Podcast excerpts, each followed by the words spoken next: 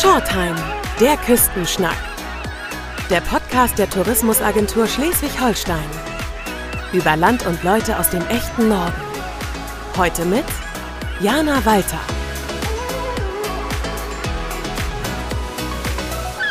Krabbenbrötchen, Schollenfilet und Lapskaus. So schmeckt Schleswig-Holstein. Für Wein ist das Land zwischen den Meeren dagegen weniger bekannt. Doch es gibt sie tatsächlich, die norddeutschen Weinanbaugebiete. Auf Gut Inghof in Malkwitz bei Malente haben sich ein paar wagemütige Fischköppe daran gemacht, Reben zu kultivieren. Ich sitze jetzt hier mit einem dieser kreativen Köpfe zusammen, nämlich mit Melanie Engel. Sie hat den Inghof 2011 von ihren Eltern gemeinsam mit ihrem Mann übernommen. Moin, liebe Melanie. Moin. Hallo Jana, schön, dass du da bist. Ja, wir haben es hier schon das gemütlich gemacht Ja. im Garten vom Feldcafé. Hinter uns ähm, der Hof, vor uns sehe ich die Rebstöcke. Wir sitzen quasi direkt dran. Ähm, Wein mitten in Schleswig-Holstein. Äh, das stutzen doch die meisten bestimmt, oder? Ja, absolut. Also es ist genau das, was wir wollten, eben ja so ein Alleinstellungsmerkmal für den Hof zu finden. Und mit dem Wein haben wir das, glaube ich, wirklich gefunden. Wie seid ihr denn überhaupt dazu gekommen, hier Wein anzubauen? Also damals ging durch die Presse, dass Rebrechte abgetreten werden sollten von Rheinland-Pfalz nach Schleswig-Holstein. Das war 2008. Und um diese Rebrechte konnte man sich bewerben. Das waren damals nur 10 Hektar und äh, insofern war das Interesse ziemlich groß. Aber ähm, wir hatten perfekte Standortbedingungen, die hier genau begutachtet wurden, unter anderem auch vom Deutschen Wetterdienst. Und dann haben wir drei Hektar von diesen 10 erhalten. Und sind das inzwischen äh, mehr geworden oder sind das noch immer die drei Hektar? Also wir hatten tatsächlich nochmal die Möglichkeit, ähm, ja, uns um Rebrechte zu bewerben. Ich glaube, das war 2015. Und damals waren es maximal fünf Hektar, ähm, die verteilt werden sollten und um die konnte man sich eben auch bewerben. Und ich habe das getan, weil ich dachte, naja, wenn wir vielleicht so ein bis zwei noch dazu bekommen, wäre es prima.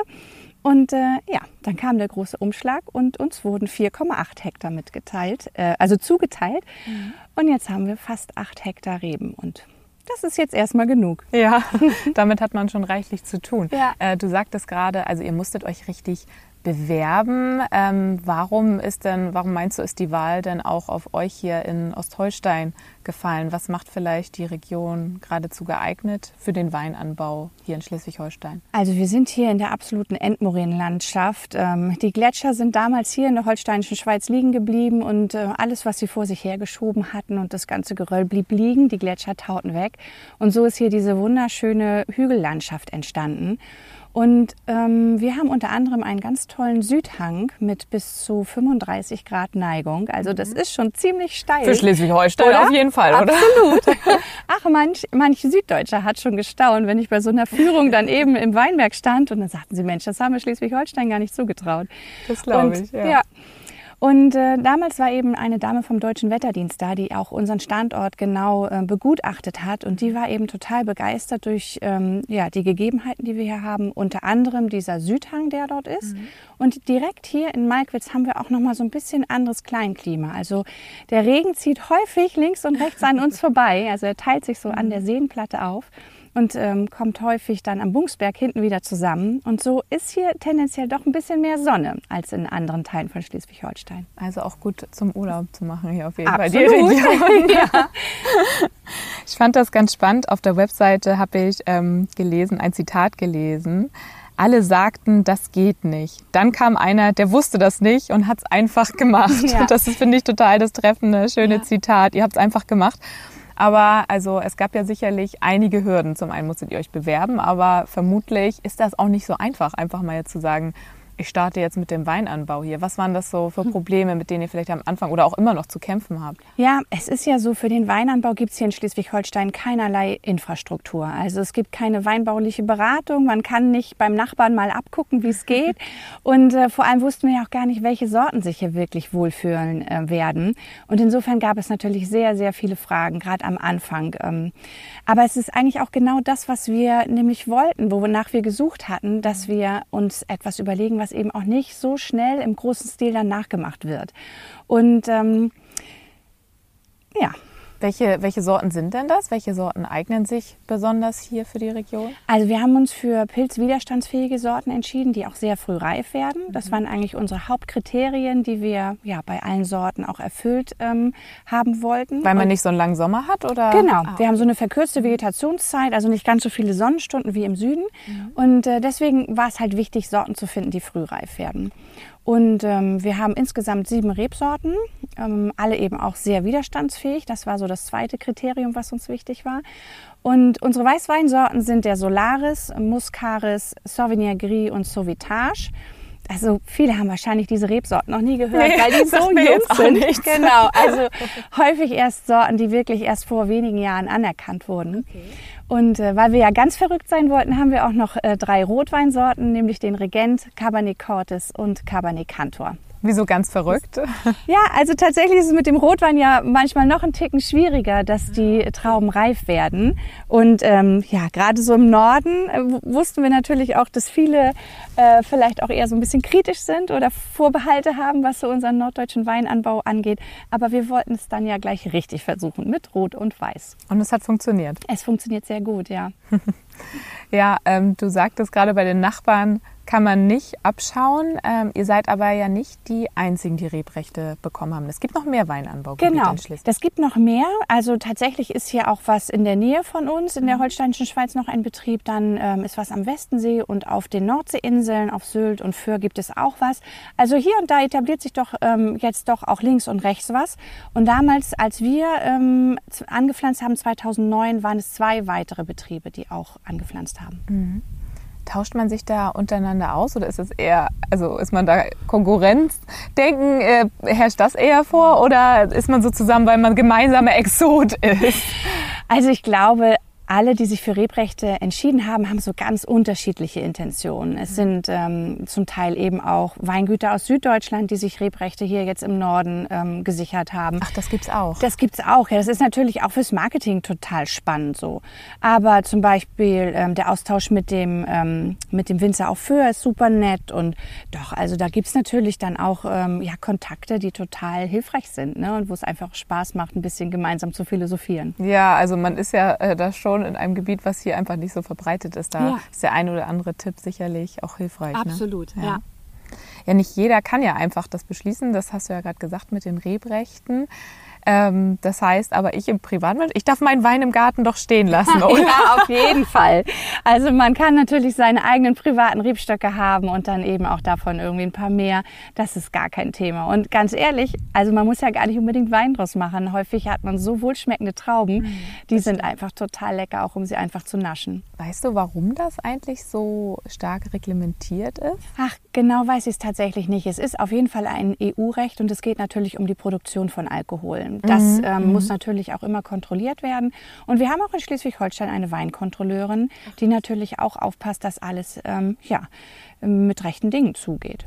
Nun haben wir ja hier in Schleswig-Holstein auch ein spezielles Klima. Die Ostsee ist ja von hier jetzt auch nur 15 Kilometer ungefähr mhm. entfernt. Ja. Macht das auch was mit dem Geschmack? Also ich glaube tatsächlich, dass jeder Standort ähm, einen gewissen Charakter nachher auch ähm, mit sich bringt und dass die Rebstöcke davon auch profitieren. Also ich bin immer ähm, ein Freund davon, nicht zu werten und es in gut und, und schlecht irgendwie zu definieren, sondern ich glaube, dass wir hier im Norden doch ein besonderes Klima haben und äh, wie du sagst, die Ostsee ist wirklich nicht weit entfernt. Und vielleicht ist so ein bisschen diese salzhaltige Luft auch äh, nachher so unsere besondere Charaktereigenschaft, mhm. die den Wein auch prägt. Ja, das hätte ich nämlich jetzt auch erwartet. Ja dass irgendwie genau. diese salzige Luft ja doch einen Einfluss ja, haben kann. Absolut. Und wir haben auch immer eine leichte Brise hier im Norden. Ja. Das ist total gut, weil die Trauben dann natürlich immer schön abtrocknen. Gerade wenn jetzt so im Altweibersommer so ein bisschen der morgendliche Tau dann kommt, hat das Riesenvorteile, dass so ein leichtes Lüftchen die Trauben dann auch immer schnell trocknet. Ja, von der Traube bis zum guten Tropfen gibt es ja so einige Stationen. Nach der Lese wird gekeltert, fermentiert, sie müssen reifen, ruhen und schließlich abgefüllt werden. Passiert das alles hier auf dem Hof? Ja, tatsächlich war uns das sehr wichtig, dass wir wirklich vom Anbau bis zum Ausbau und Abfüllen des Weines alles selbst in der Hand haben. Und ähm, ich finde es einfach auch immer schön, wenn ich dann hier eine Weinbergführung mal habe. Wir können dann in den Weinkeller schauen. Die Leute sehen wirklich und riechen vor allem, dass wir hier alles selbst machen.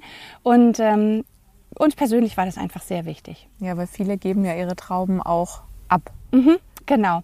Ist auch ein Weg, dann kann man sie natürlich nach ähm, Süddeutschland fahren und dann dort ausbauen lassen. Aber wir wollten einfach auch sagen können, hier ist exakt das drin, was wir hier gelesen haben. Und äh, vor allem ist es auch ein ganz spannender Prozess, dann eben auch äh, die Trauben bis in die Flasche zu begleiten. Ist das denn, also was ist davon noch schwere Handarbeit und was wird von Maschinen gemacht? Also wir ernten ähm, sowohl maschinell als auch von Hand. Ähm, einfach dadurch bedingt, jetzt mit acht Hektar ist das natürlich dann doch eine ganz schöne Menge ähm, Trauben, die wir dann eben auch manchmal zu einem gewissen Zeitpunkt auch relativ schnell nach Hause holen möchten. Mhm.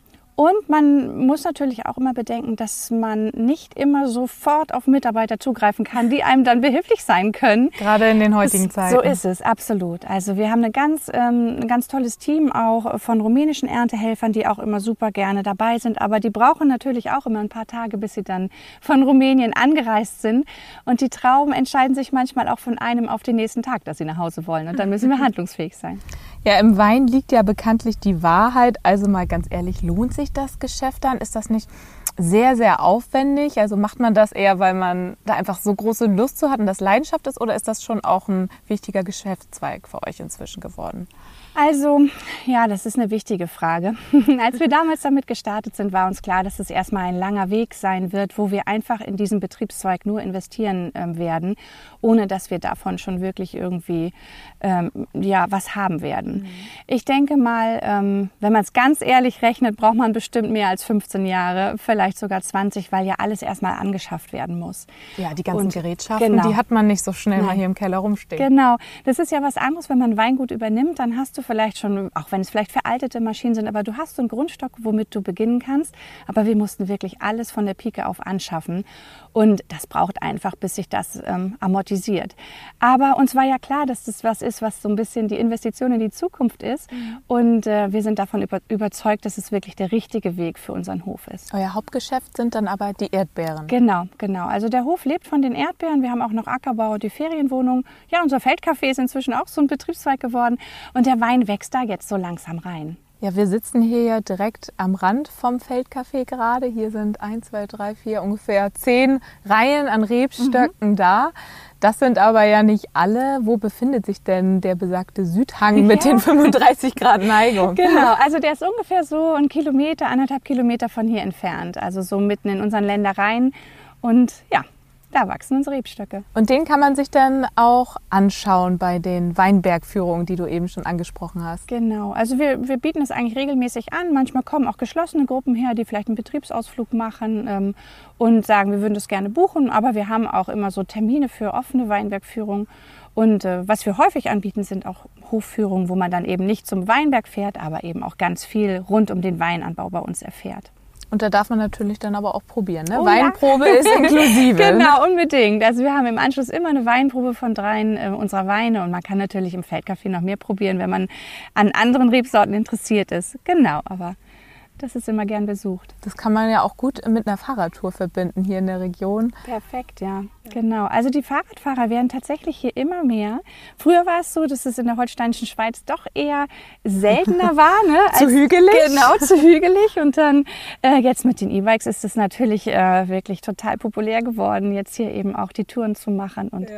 uns hier auf dem Ingenhof zu besuchen. Da kommt jeder den Berg hoch. Ja, ja und für alle, die es hier nicht auf den Ingenhof schaffen, die können sich ja auch eine Weinprobe für zu Hause bestellen. Wie funktioniert ja. das denn genau? Ja, wir haben einfach überlegt, dass es schön wäre, wenn wir so verschiedene Pakete zusammenstellen, die man auch so als Geschenk natürlich nutzen kann. Und dann ist das auch ein bisschen hübsch aufbereitet mit den Expertisen und so einer kleinen Anleitung, wie man halt so eine, ja, ich sag mal, professionelle Weinprobe vielleicht ausrichtet.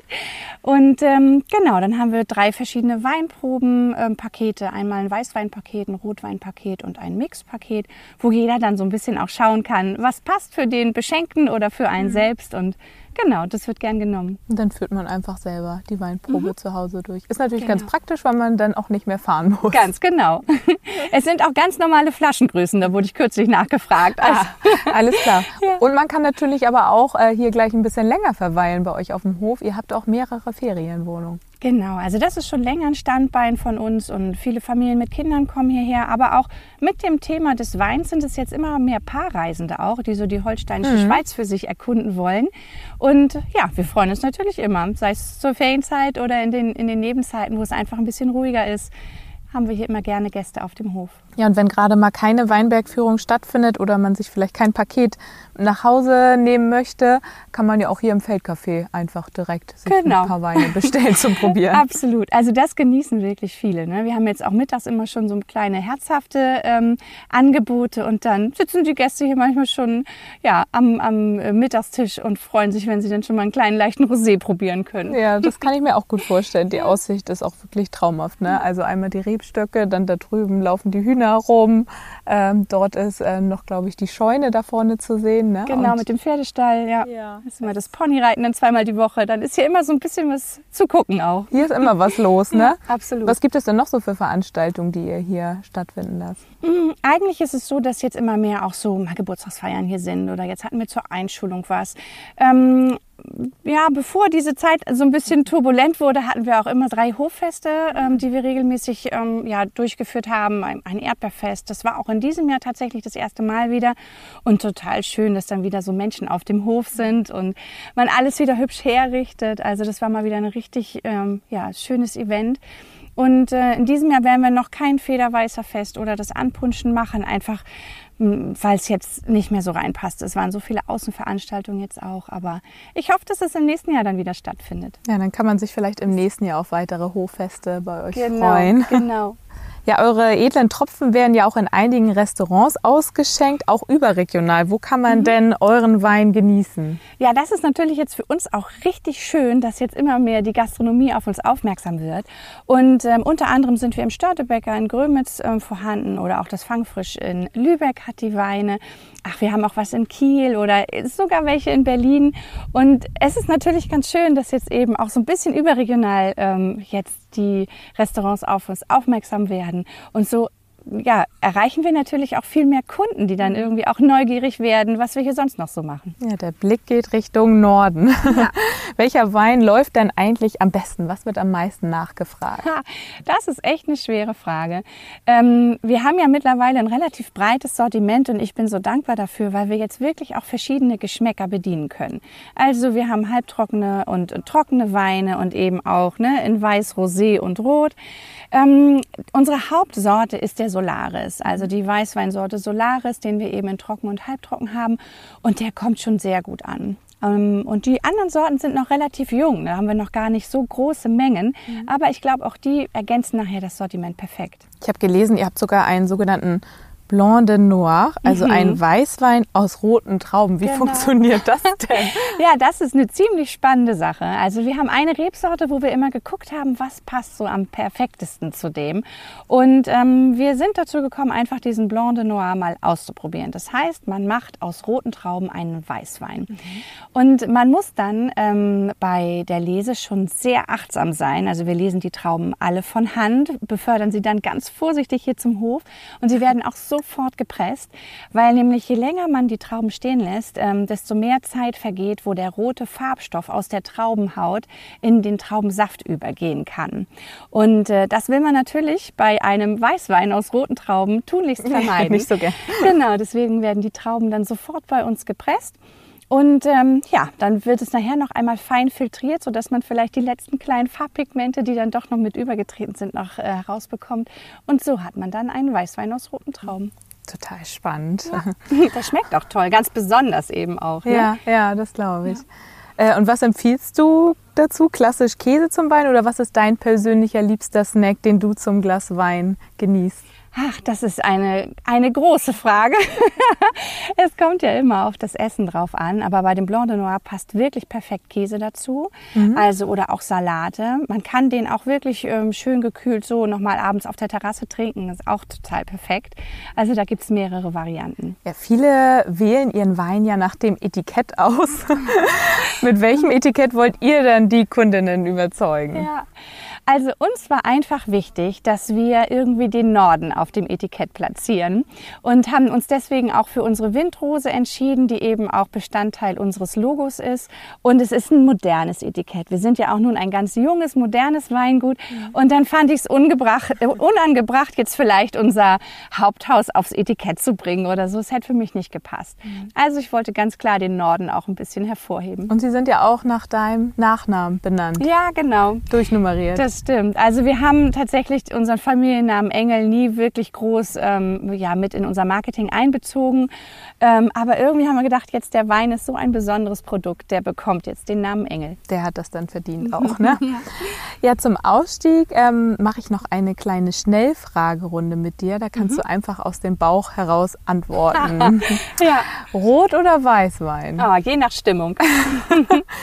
zum Baden geht es an die Ostsee oder an einen der vielen Seen hier in der Gegend? Abends sehr gerne zur Ostsee mit einem Picknick und so zwischendurch, wenn ich eine halbe Stunde Zeit habe, zum einen, zu einem der Seen um die Ecke. Wenn du mal nicht nach den Reben schaust oder Erdbeeren erntest, wo findet man dich? Wo kannst du richtig entspannen? In unserem Garten. Vielleicht hast du auch noch einen kleinen Geheimtipp für die ZuhörerInnen parat für die Region. Wo sollte man mit seinem Fahrrad hier auf der Ecke, außer natürlich bei euch im Feldcafé, ja. unbedingt Halt machen?